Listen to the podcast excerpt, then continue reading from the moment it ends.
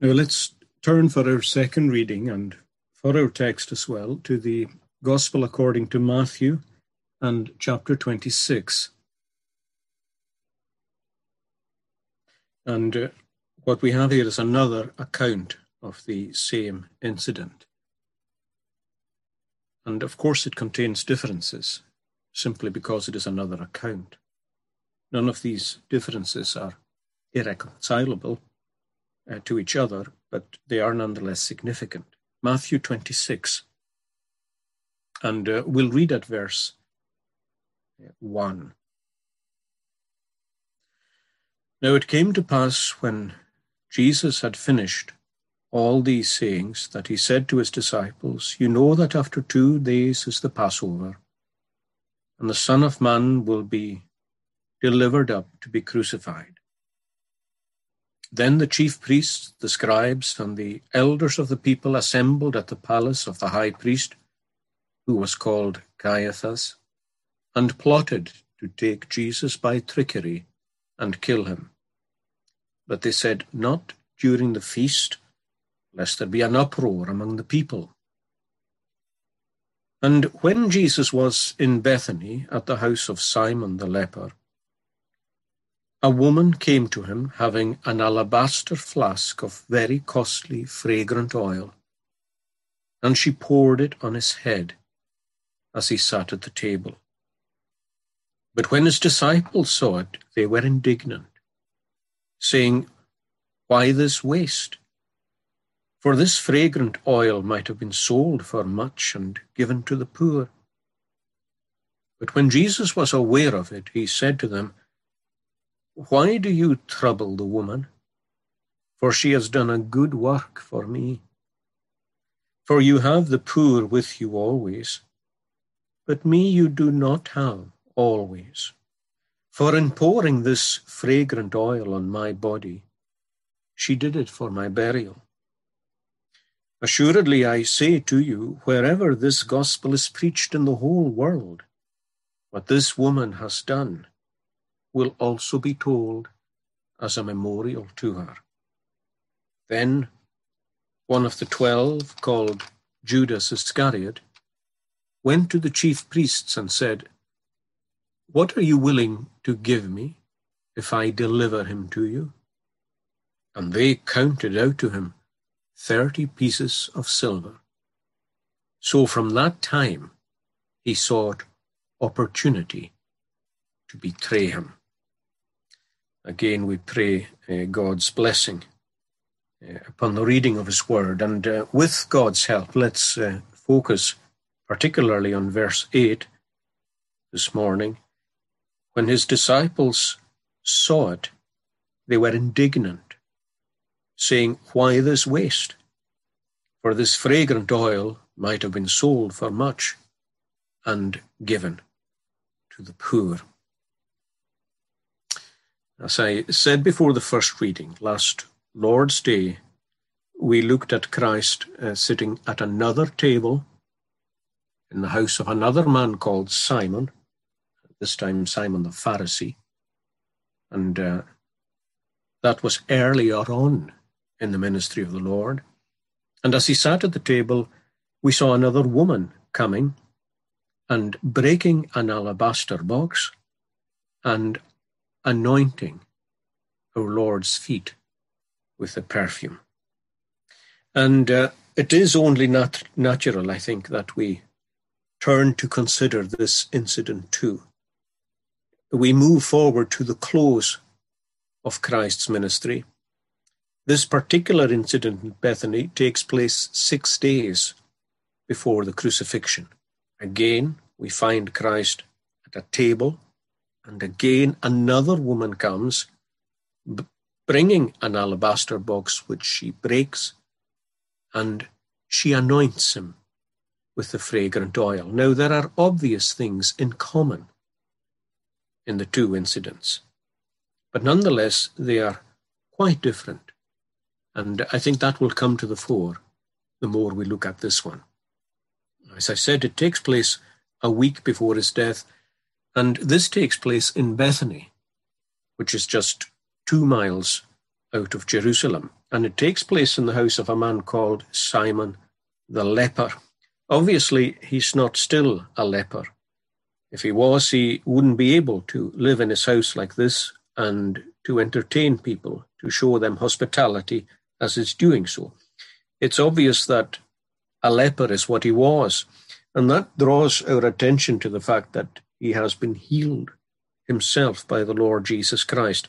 The name stuck to him, and in some ways the name sticking to him perhaps highlights forever what the Lord has done for him. Similar in a sense to Rahab the harlot, still being referred to as that, even after she came to a knowledge of the Lord. Now, the thing is that Bethany is better known in the Word of God for another house, not the house of Simon the leper, but the house of uh, a brother and two sisters, uh, Lazarus and his sisters Martha and Mary. It's in their house that we usually find the Lord at times of feasts.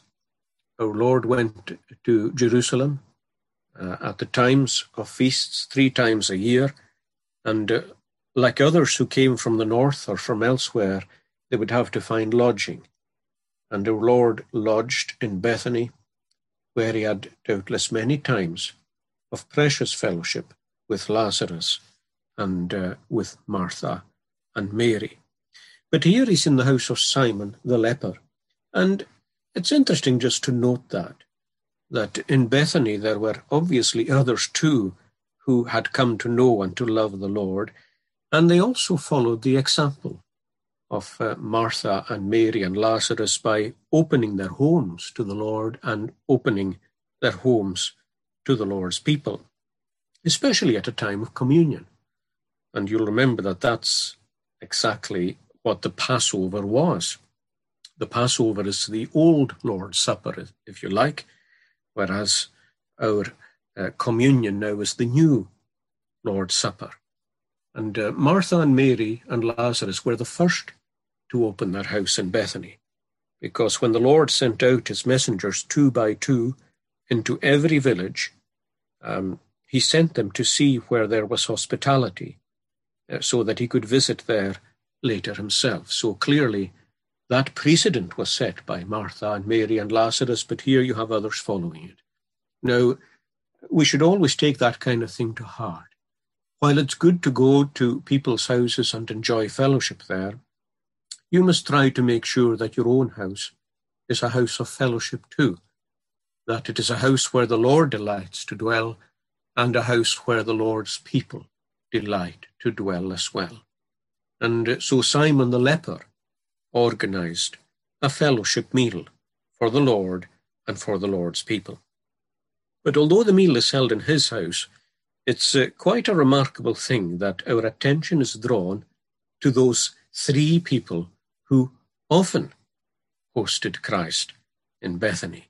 They are all guests of Simon the leper he delighted to ask Lazarus and Martha and Mary. And their presence um, is a surprise in different ways. First of all, Lazarus. His presence is a, is a surprise because he's a living miracle. Just a few days before this, he was dead. In fact, we, we can say of him that he was alive, he was dead, and he's now alive again. And what's more, he's twice born born according to the flesh and born according to the Spirit. And it's really a living miracle that he is sitting beside Christ at this meal. The, the second person who surprises us is his sister Martha. The only thing we're told about her at this feast is that she served. That's all. Martha was there and she served. Now you'll remember that some time before this, she had been rebuked, and rebuked in connection with her serving. Now, I don't know how many women were involved in serving at this meal. We're only told that Martha was there and that she did it. It's quite possible that she was asked to do it because she probably had a gift for doing it. But even though the Lord rebuked her in connection with her gift, it didn't mean that she withdrew her gift or that she was ever reluctant to exercise it again. When the Lord rebuked her, she took it to heart, in other words, and here she is, still glad to serve. You know, very often it's the case when someone pulls us up for something we're doing, and perhaps if we think it's something that we're good at ourselves, it's quite pos- possible for us to take offense and perhaps not not do it anymore or say to the church, you know, uh, you spoke to me about this, so I'm not doing this in the church anymore. Um, others can do it. I'm not going to do it. But that wasn't her spirit. She's glad to serve. It, it's notable. That's the reason it's noted here. And Martha served. Um, she served with a better sense of proportion than she did before. And she served with a better sense of priority too. She now knows that there's a time to serve and there's a time to be served, especially uh, when Christ is serving you a portion from his own word. We're told earlier that Mary valued that portion and she received it. And Martha was rebuked because of her wrong sense of priority and proportion. But here, everything is put right. Uh, let the righteous smite me, it shall a kindness be. And how much more when the Lord himself rebukes us through the preaching of, of the word or the reading of it. Let him smite me, it shall a kindness be. But our special attention is drawn to their sister. She has her own purpose in view when she comes to this feast. Like the woman we saw last week, she takes the alabaster box with her. Um, and I'm sure, like that other woman, it's probably the most expensive item in her house. Judas quickly calculated that the flask of ointment would be worth around about 300 denarii. Now, one denarii was a reasonable day's wage for a labourer. So you have effectively got a year's wage.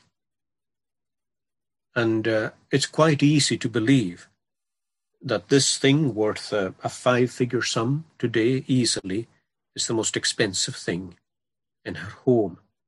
She takes it with her. She takes it with her very deliberately. It's the genuine article. Again, we're told that the flask was broken, which means it was sealed Therefore, it was authentic. But unlike the other woman, she knows exactly what she's going to do with it. Now, in connection with the other woman, I can't be certain that she didn't. But there's something about that incident that makes you feel that what the woman does is spontaneous. Certainly, she took the flask, that other woman. She took it to the house of the Pharisee because she certainly designed to honor the Lord with it in one way or another, but you get the feeling that it's as she began to cry and to wipe his feet with her hair that she had the idea of anointing him with the ointment. And certainly, without in any way minimizing what that woman did, she didn't have in mind what Mary had in mind when she anointed the Lord. What she is doing is much more spiritually profound, if you like, or insightful than what that other woman was doing. But that's just running a bit ahead of ourselves. Let's just say for the moment that when Mary takes her flask of um, spikenard, very precious oil, that she knows exactly what she intends to do when the Lord is sitting at the table. And we read in the Gospels that as the Lord is at the table, she comes up to him and she breaks the flask. And unlike the other woman, she pours it out twice on the Lord. There are two distinct applications of oil. First of all, she pours it out on his head. Now, the other woman did not do that. What she did was confined to the feet of the Lord. But Mary specifically applies the ointment to his head. Now, John doesn't tell us that. That's why I'm uh, taking the reading uh, well, no, it's not the main reason I'm taking the reading from Matthew, but it's, it's one thing that we note in Matthew. Matthew and Mark both tell us that she anoints his head. John tells us specifically that she anoints his feet. John also tells us that, like the other woman, she wipes the Lord's feet with her hair. But there's no word of tears. That doesn't mean that Mary is not crying. She may or may not be, but there's no mention of Mary's tears. Uh, this is not spontaneous. This is planned. And uh, Mary is not just lavishing love upon her Saviour. She's doing something more than that. She is preaching. She intends to preach in the way in which many men and women can preach through the things that they do. And she's communicating a lot more, perhaps, than we realize. And it's fitting that the Lord should say, when it's all done, that what Mary does will be spoken of um, throughout the world whenever the gospel is preached. The reason for that is not just because the love in it is so great, it's because of the meaning in it is so profound. Mary knows that and she intends that. She has a lot in view when she anoints the Lord. So, in effect, by anointing his head and his feet, you could almost say that there is a whole body anointing taking place here. It's taking place um, performed by a woman in full possession of herself and uh, knowing exactly what she's doing. And that's what's the case uh, with the other anointing. The room was filled with fragrance. Now, we're not told that in connection with the other woman, but it just stands to reason. This is extremely expensive ointment. And to pour a bottle on a person means that the person is fragrant and that the room is fragrant. And here we're told specifically that the room is filled with the fragrance. I would say, or I would suggest, that the room is also full of silence, just as it was on the other occasion, as people simply try to process what is happening and trying to understand what's happening. Now, last week, we looked at what the the woman did, who, who was a sinner. We looked at it through the eyes of two people, if you remember. We looked at it through the host Uh, Simon the Pharisee, how he saw what the woman did and how he evaluated what the woman did. And we also saw it through the eyes of the chief guest at that meal, who was, of course, the Lord Jesus Christ. They saw it very differently. Now, I think it's best to take exactly the same approach to this anointing and to see it through the eyes of two very different people. First of all, through the eyes of Judas Iscariot, how did he see it? How did he evaluate it?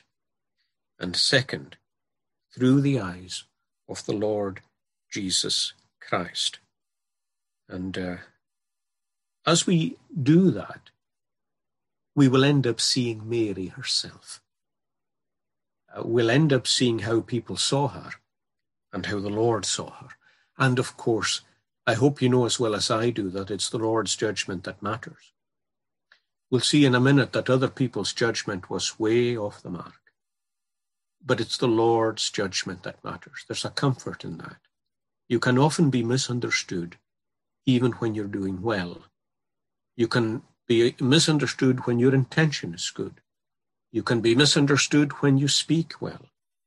But the Lord knows, and the Lord knows the heart. And it's His judgment that matters.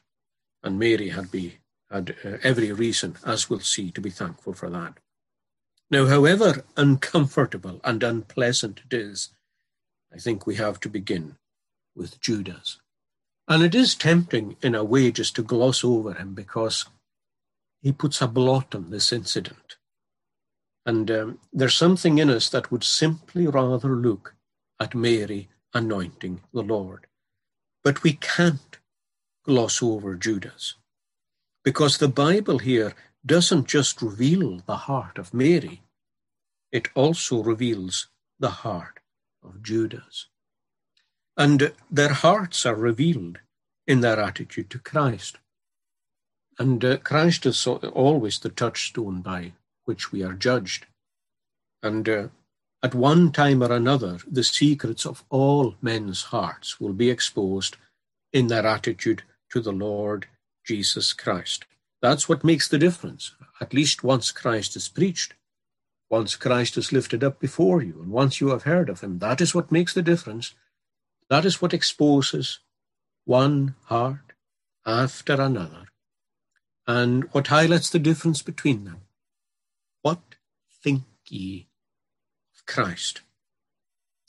I suppose, in a way, one of the disturbing things here is that you would never really guess from the words of Judas alone what he thinks of Christ, because as we'll see in a while, his words are pretty plausible and they're pretty persuasive too. But nonetheless, um, the secrets of his heart are being revealed here, and certainly uh, they're seen by the Lord Jesus Christ. We can hide for a long time who we are. We can hide what our attitude to Christ really is.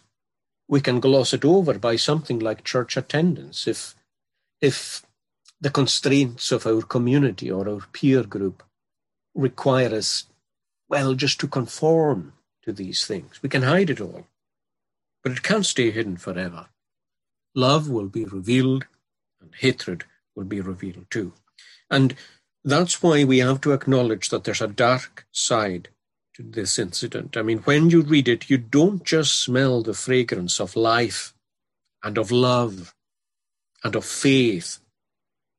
You, you smell the fragrance of death and hatred and unbelief. This room, the room where this feast is held, is as full of bad as it is of good. And we need to recognize that. I think, in connection with that, it's worth pointing this out just how quickly the devil came in when good was being done. When good was being done by the Lord's uh, disciple, uh, when it was being done by his people and being done for himself, the devil comes in. You would have expected in, in this place, Uh, just a few days before the crucifixion of Christ, when when those who love the Lord are gathering together, you would have expected when they dwell together here in unity that there would be nothing to disrupt it. But the first voice you hear in the room after the act is done is the voice of the devil. Isn't that amazing? The most spiritual act imaginable has just been performed, and the first voice you hear is the devil's voice. The devil's voice, putting his own gloss on it, sounding plausible, but as always, seeking to kill and to destroy. You know, friends, I, I don't think we can ever be forewarned enough in connection with this. When you see good, uh, you're immediately disarmed because you're filled with the presence of God. You're seeing the Lord at work, you're conscious of His guidance, and you're conscious of His love and the love of His people. And then before you know where you are, in comes the devil. Now, to be forewarned is to be forearmed, or at least it ought to leave you forearmed. Always be vigilant. Always watch for your adversary, the devil. I mean, who would have thought he would have come in immediately after this flask is broken? The flask is broken, the fragrance released, the first voice is the voice of the devil. I'll come back to that in a moment. So we can't sanitize this event and we can't airbrush Judas out of it. He was there and he spoke. And in fact, if it wasn't for Christ's intervention at this time, it would all have turned out very differently for Mary and for everybody else in the room. Well, then, let's see it through the eyes of Judas Iscariot. Now, our Saviour says that uh, a good man, out of the good treasure of his heart, brings forth good things. Of course, that's equally applicable to women. A good woman, out of the good treasure of her heart, brings forth good things. That was Mary. But an evil man, Jesus says, an evil man out of the evil treasure of his heart brings forth evil things. There you have Judas.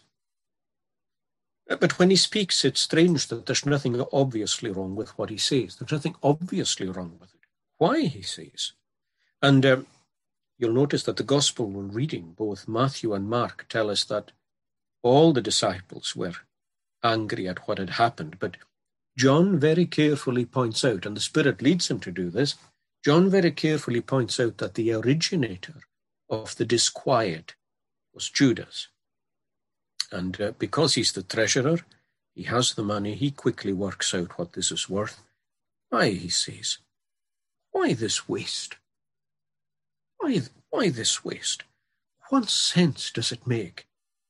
This bottle, he said, could have been sold for 300 denarii and the proceeds given to the poor. It's always easy to get uh, quick points by speaking up for the poor. Speaking up for the poor is what the Lord did. Speaking up for the poor is what the disciples did. And speaking up for the poor is what every true Christian will do. But sometimes people do it uh, just to get people alongside. Although Judas here speaks for the poor, we're told by John that he didn't care for the poor. They weren't really at the top of his priority list. Now, there are some people who can make careers of speaking on behalf of the poor. And uh, incidentally, they can do very well financially out of speaking on behalf of the poor. And uh, Judas was like that. It was plausible enough for him to express some kind of care for the poor because we're told that he had the money box. Judas was the treasurer, he was in charge of the finances, and uh, he often gave to the poor. Now, uh, for reasons we'll see in a minute, he probably wasn't too happy about that. But just as Christ and the apostles received money, so they gave money, and it would be Judas's duty to disperse it. You'll remember on the just a few nights after this, a few nights after this, when, when they were gathered around the first Lord's table, um, Jesus was troubled in spirit. He turned to Judas and said, What you do, he says, go and do it. Go and do it. And Judas went out. We're told it was night. It certainly was night. It was night for him. But we're told that um, the disciples thought that either he was going to buy something for the remaining days of the feast or that he was going to give something for the poor. Because again, he had the box and they were quite used to Judas dispersing. So Judas is used uh, to giving to the poor and he's used to speaking for them, but his heart's not in it. His heart's not in it. What's his real motive? Well, we have to go to his heart for that. Only the Holy Spirit can take us to, take us to his heart. And John tells us what his real motive was. He didn't suggest selling and giving to the poor because he cared for the poor. We're told that he said it because he was a thief. John 12, verse 6. He was a thief. Now, he wasn't a petty thief. He didn't go around thieving people as such. We'll see in a minute. He had the money box and he used to take what was put in it. He used to do it that doesn't mean that he did it in the past. What it means in the Greek is that he did it regularly. It wasn't a one-off thing. It was a, an ongoing thing. So the treasure in this man's heart, the treasure in this man's heart is an evil treasure. It's not the grace of God. It's not Christ himself who's the pearl of great price. It's not love for Christ that dominates this man's heart. It's the world and love of the world used to take what was in it. Uh, Christ and the apostles themselves lived off the gospel. The apostles, as full time preachers, they were to leave their own occupations. They left their nets, They left the tax collector's desk, which was a very lucrative occupation, by the way. When Levi left the tax collector's desk when Christ said, Follow me, that was a, a big calling on his life. He wasn't just to become a Christian, he was becoming a preacher of the gospel. For that, he had to leave his calling and to enter a new one. So they lived off the gospel. And the money box was essentially filled with the contributions of those who looked after them, uh, those who were themselves the Lord's people. Uh, even the priests weren't allowed to have land. Uh, they lived off the tithes of the people. Now, the apostles were exactly the same, and so should the ministers of the gospel be today.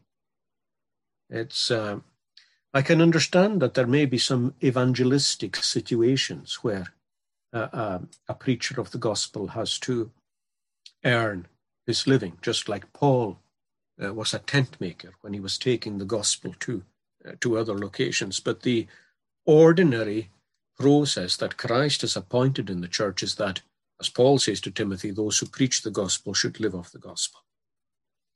But the fact that they lived themselves from the givings of others didn't mean that they didn't have to give themselves. No, they were bound to give to the poor. They saw Christ giving to the poor, and they were to follow that example and give to the poor themselves. Now, friend, you don't need to be rich to give. Maybe, maybe you think that um, giving is somebody else's duty because somebody else has money, or they have significant money, and you don't have significant money. Maybe you yourself receive charity. Maybe you're maintained by the givings of others. I too, actually, am maintained by the givings of others. And you may think that that excuses you from giving to the church or giving to the poor. But it doesn't. Even if you receive charity, you are to give charitably yourself. And you must never make your poverty a reason for not giving and a reason for not showing kindness. Our Lord commended the widow who gave her two mites. The rest were giving a lot more, but you'll remember that he specially noted her and commended her because she gave out of her poverty. When the famine was eating away at the church in Jerusalem, we're told that some of the Greek churches gave out of their own poverty to help those in famine. So remember that. But in any case, it was Judas' practice to steal from this box. Now, it's hard for us to imagine that really stealing from the house of God. It's such a terrible thing. I mean, if you were to steal from anywhere, you would think that there would be something, something in you that would just stop you from stealing from the house of God. And you would probably say today, well, that that is something you wouldn't do yourself. You may be tempted, perhaps, even if it's not your besetting sin, which I hope I hope it is not. But you could say, well, I might be tempted to take this but I wouldn't take that. I would never, as I was passing by the church plate, put my hand in there and take out a 20 pound note or 40 pounds or something like it. Well, maybe you wouldn't put your hand in the plate and lift notes, but does that mean that you're not robbing the house of God? What about withholding that money in the first place? Have you thought about that as robbery? Have you thought about that as taking what should be in the box? If you think of your tithe or if you think of your offering, after all, Malachi said to the people, uh, Will a man rob God? He asked that question. And God says, You have robbed me. That was the message God gave to Malachi to give to the people. You have robbed me. And the people say, In what way have we robbed you? And the response God gave to the people was, in tithes and offerings. In tithes and offerings. And he says, if you bring your tithe into the house of God, he says, I will open the windows of heaven and pour out a blessing upon you. Now, robbing God's house might not be as far from you as you think it is. You might not steal in quite the way Judas stole, but nonetheless, withholding a tithe or an offering is called robbery by God. Robbing God. God's words and not mine. Now, friends, you, with the help of the Holy Spirit, should be a better judge of this than me. Um, covetousness and in the heart and what any person does with their resources is really in a way between themselves and the Lord, except that a preacher is called to ask all to examine themselves in the light of that. And um, we need to think about it. You know, this sin of, of covetousness and robbery takes many forms. I mean, Judas was obviously very fond of money. He was obviously very fond of it. But it can take many forms. Um, essentially, covetousness is a form of worldliness that, that looks for wealth to provide security. That's what it is. I've quoted to you several times that text in Proverbs, which says that um, that the, the name of the Lord is a strong tower. The righteous run into it and they are saved. The following verse says that the rich man's wealth is his strong city. so for the Christian, the Lord provides security in days of wealth and poverty, in days of prosperity and adversity. But the rich man's wealth is his strong city. That's his security. His security is in his securities, if you like. And that's why you see um, this kind of worldly covetousness. You see it in very different forms of behavior. The prodigal and the miser are miles apart. Here's the prodigal spending everything he's got, and here's the miser hoarding his coin and counting it. They both love money. But one has no self control, and he, he wants to spend everything he's got on a lavish lifestyle, spending everything because he wants to enjoy the world now. The miser has more self control and he's got more foresight. So he, he keeps the wealth that he really values and he keeps it for a rainy day. In fact, he might live really sparingly. He might be Scrooge like in his lifestyle. His mattress is full of notes, or his bank account is really very healthy. Both these people are the same. They both love coin. One loves it for what it gets now, the other loves it for what it might get later. Oh, how true what the Bible says.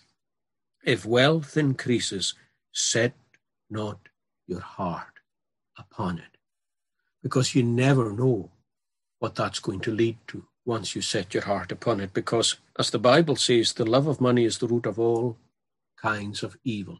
And I've been thinking about this quite a lot recently in connection with this wave of affliction that's come upon ourselves as a nation. What it has hit is our pockets. And what it will hit yet is our pockets. Again, I'm, I'm not minimizing at all the deaths that have happened and all the grief associated with these things. I'm not minimizing that, this is a, an attack on our economy and an attack on our materialistic wealth and our materialistic lifestyle that has just broken all boundaries now for years. You just don't know where that leads. For ourselves, it's led to all kinds of evil and self indulgence, pleasure seeking, all kinds of perversions of sexuality. That's what happened to Judas, too. It was the love of money that actually corroded anything good out of his life. And you'll notice that it was this act of breaking the flask and pouring the oil. Well, it was this act that was the clincher for him. Up till now, he had stuck with Christ.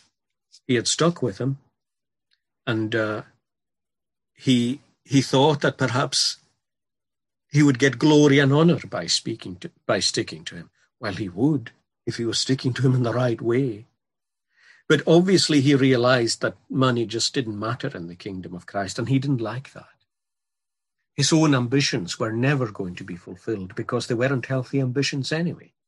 The glory and honor that he sought weren't glory and honor in Christ and in spirit and in doing good, but the kind of power and glory that belongs to worldly people.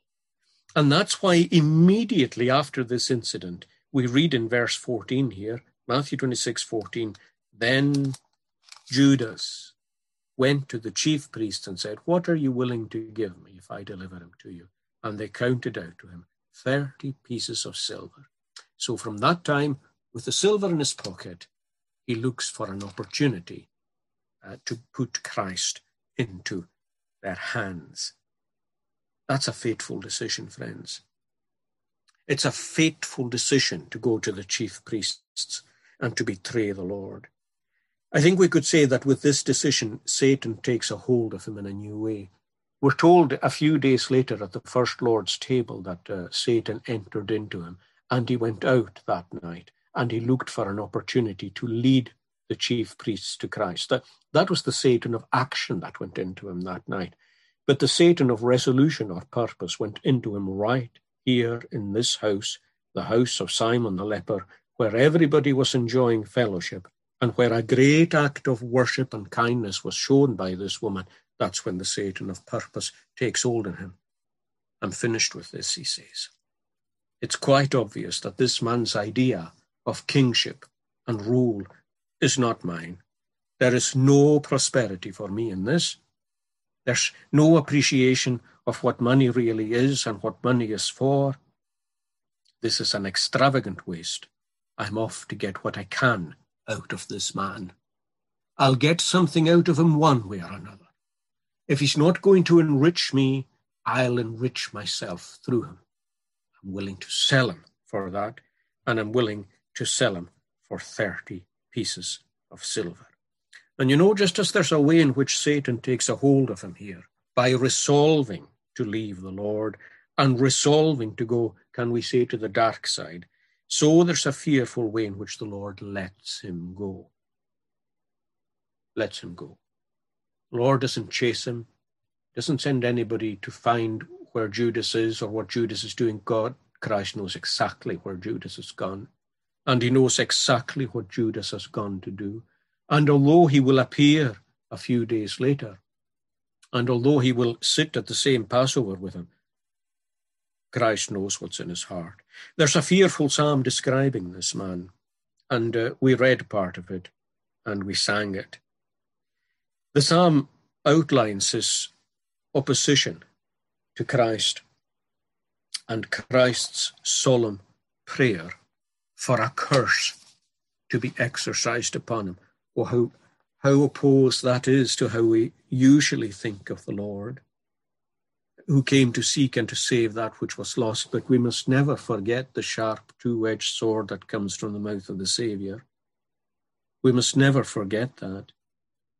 Let his days be few, Jesus said. Let his children be fatherless. That's a speedy end of life. Let them beg for their bread, because as his, as his family follows him, they are going to follow his ways too. So they will beg for their bread. In spite of your wealth, the Lord says, strangers, covetous extortioners will catch all you have and take it away. Even the 30 pieces of silver found their way back into the hands of, well, the chief priests were told were covetous. They were covetous extortioners. Everything for which he labored, strangers will make a prey of it. Why? Well, it says, Let his posterity be cut off from the earth. Let his father's wickedness be called to remembrance. Obviously, his father was of the same kind too. And his mother's sin. Obviously, she was of the same kind too. See, none of this is random. None of this is just firing bolts of frustration at people in a random direction. These are the thought out prayers of the one who is judge of all the earth. Why is it coming his way? Because, he said, he did not mind mercy, but he persecuted the poor and the needy. Now, that may be true in a general sense he he may have mistreated the poor. I think it's quite possible. A lot of a lot of the people, you know, who who talk up their own interest in the poor, I've lived long enough to see them care very little for the poor when the push came to the shove. tragically. I've seen them fleece the poor for their own benefit. But I've, I've wondered recently who, who are the poor and the needy here? Or better still, who is the poor and the needy? Christ praised these imprecations, these curses upon him because he did not uh, mind the poor and the needy. He's persecuted the poor and the needy. Because later on, in verse 22, Christ says, For I, well, he says, Do this for your own name's sake, for I am poor and needy. Afflicted sore am I. My heart within me also is wounded exceedingly. He goes on to say, I also am a vile reproach unto them, made unto them, and they that did upon me look shake their heads at me. I wonder, is the Lord really referring to himself there? As the one for whom Judas had no regard. Yes, he would have no regard for the poor and needy generally, but there was one who was poor, and there was one who was needy, and he ended up in opposition to him. In other words, his attitude to Christ primarily is what brings the curse upon his own head. Um, and that is the Christ that we're dealing with here. It's his judgment, you'll remember, that divides the sheep and the goats. It's, it's his voice that invites those blessed of the Father into eternal life with him. It's his voice that dismisses the rest, saying, Depart from me, ye cursed, into the everlasting fire. The judgment it is his seat. It's his judgment that's exercised on it, and it's his dismissal. We've got to recognize that that is Christ. We read a few days later that um, when Christ was at the table, at the first Lord's table with Judas Iscariot, we're told that um, Christ was troubled in his spirit, and and he um, he spoke about the betrayer that one of you, he says, one of you here with me shall betray me. Now, of course, that betrayal had already happened in the sense that the that the thirty pieces of silver had changed hands. Judas was just waiting to find a convenient place and a convenient time, which he probably had already identified because he knew that later they would go on their own to Gethsemane. Jesus, when he was troubled in spirit, we're told, turned and said, and by the way, Judas was immediately on his, um, was it his left or his right? He, he was immediately to Christ's hand at the table anyway. What you do, he said to him, do quickly. Do quickly. What you do, what you want to do, Judas. What you've already planned, Judas, with your 30 pieces in your pocket. Go, he says, and do it quickly. Get on with it. And, and why is Jesus so troubled? Have you ever wondered why Jesus was so troubled? Well, he was so troubled because he knew that Judas was fulfilling his role in Scripture. That's why he was troubled. He knew that every step this man was taking was just filling in the details of the portrait that was painted for us in prophecy in the Old Testament. This man was closing his heart to all grace and the only prayer Christ has for him is not a prayer of mercy, but of judgment. And that psalm is very much in the Lord's mind at the Lord's table. There were good things in the Lord's mind.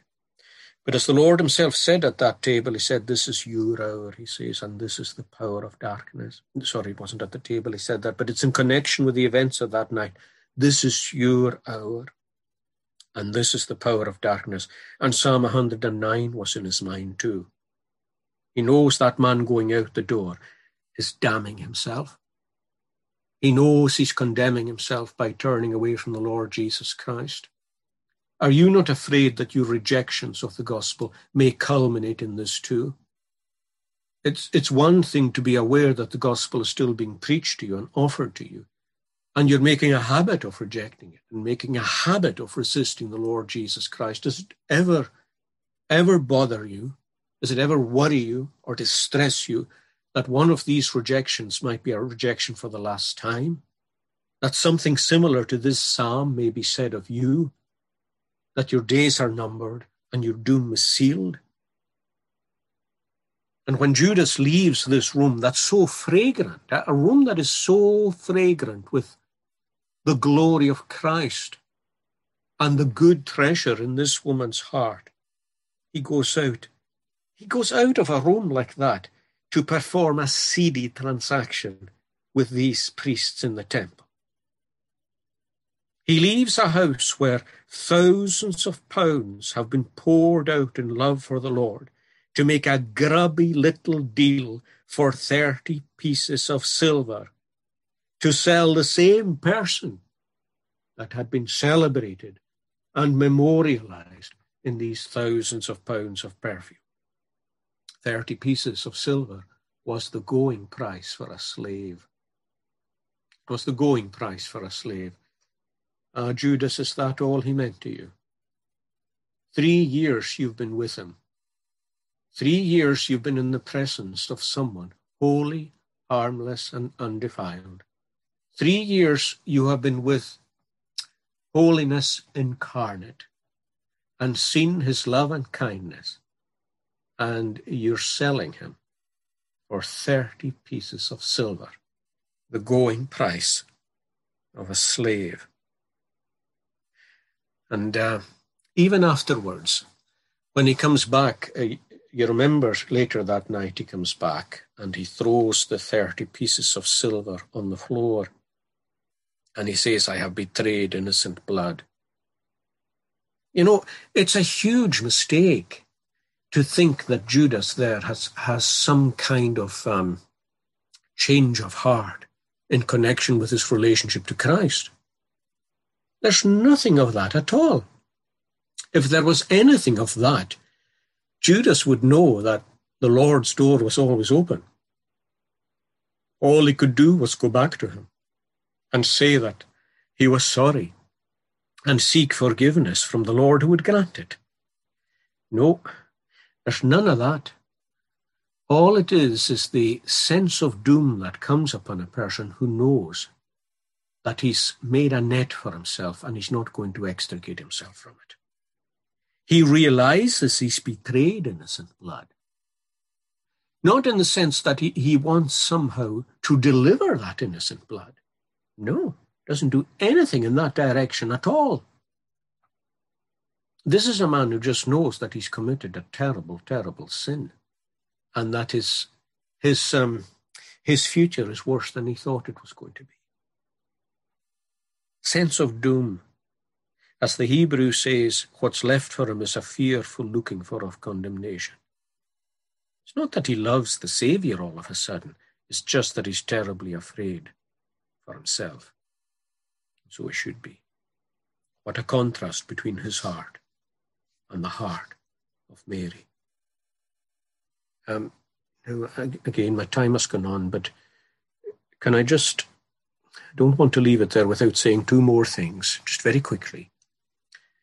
Although that's Judas, I want you to notice two things about what he says in the room. First of all, it's really plausible. Sell it and give it to the poor. I could hear that suggestion being made in many a cold church committee room. Very plausible. Um, we'll see what's wrong with it tonight. But it was also persuasive, so much so that everybody in the room agreed with him.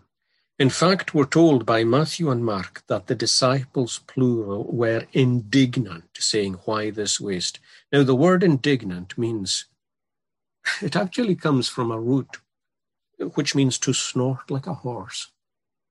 In other words, they were visibly angry. Visibly angry. Now, no, notice what the devil does. He puts the Lord's people out on each other. Here, there's a, an act full of grace, full of wonder, full of love, and the Lord's people suddenly fall out over it. Because of Judas, he can separate the brethren. Well, actually, he can unite the brethren. he, he unites them here against Mary. Uh, that's what the devil does. And it's so bad that there's no one on her side as I said earlier, were it, were it not from the Lord, for the Lord himself who would speak on her side. But let's just leave it there. That's the thing in the eyes of Judas, the eyes of a man condemned and on the precipice of a lost eternity. Thankfully, we can leave him. He brought a bad fragrance into the room, a bad fragrance of unbelief. Let's leave it. Thankfully, there's another pair of eyes who sees Mary in a very different way, who understands her heart and who appreciates her love. We'll see her, God willing, tonight. Let's close our service by singing uh, the praise of God in Psalm 49, page 275.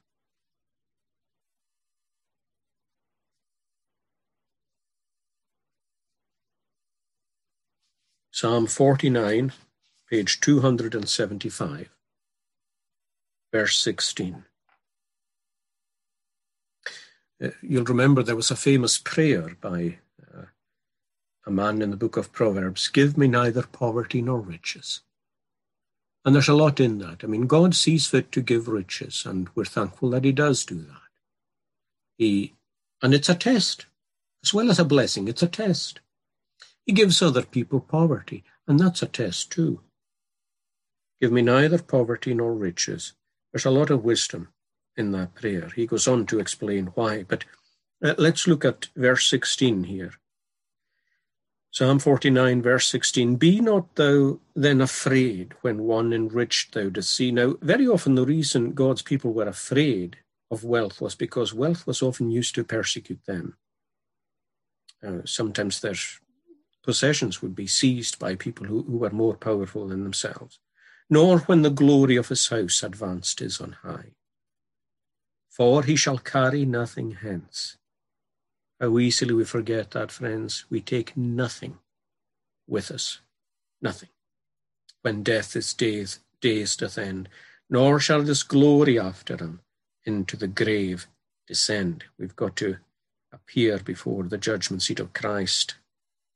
Although he his own soul did bless whilst he on earth did live, and when thou to thyself dost well, men will the praises give. So, of course, he congratulates himself on his achievements, and other people congratulate you when you do well.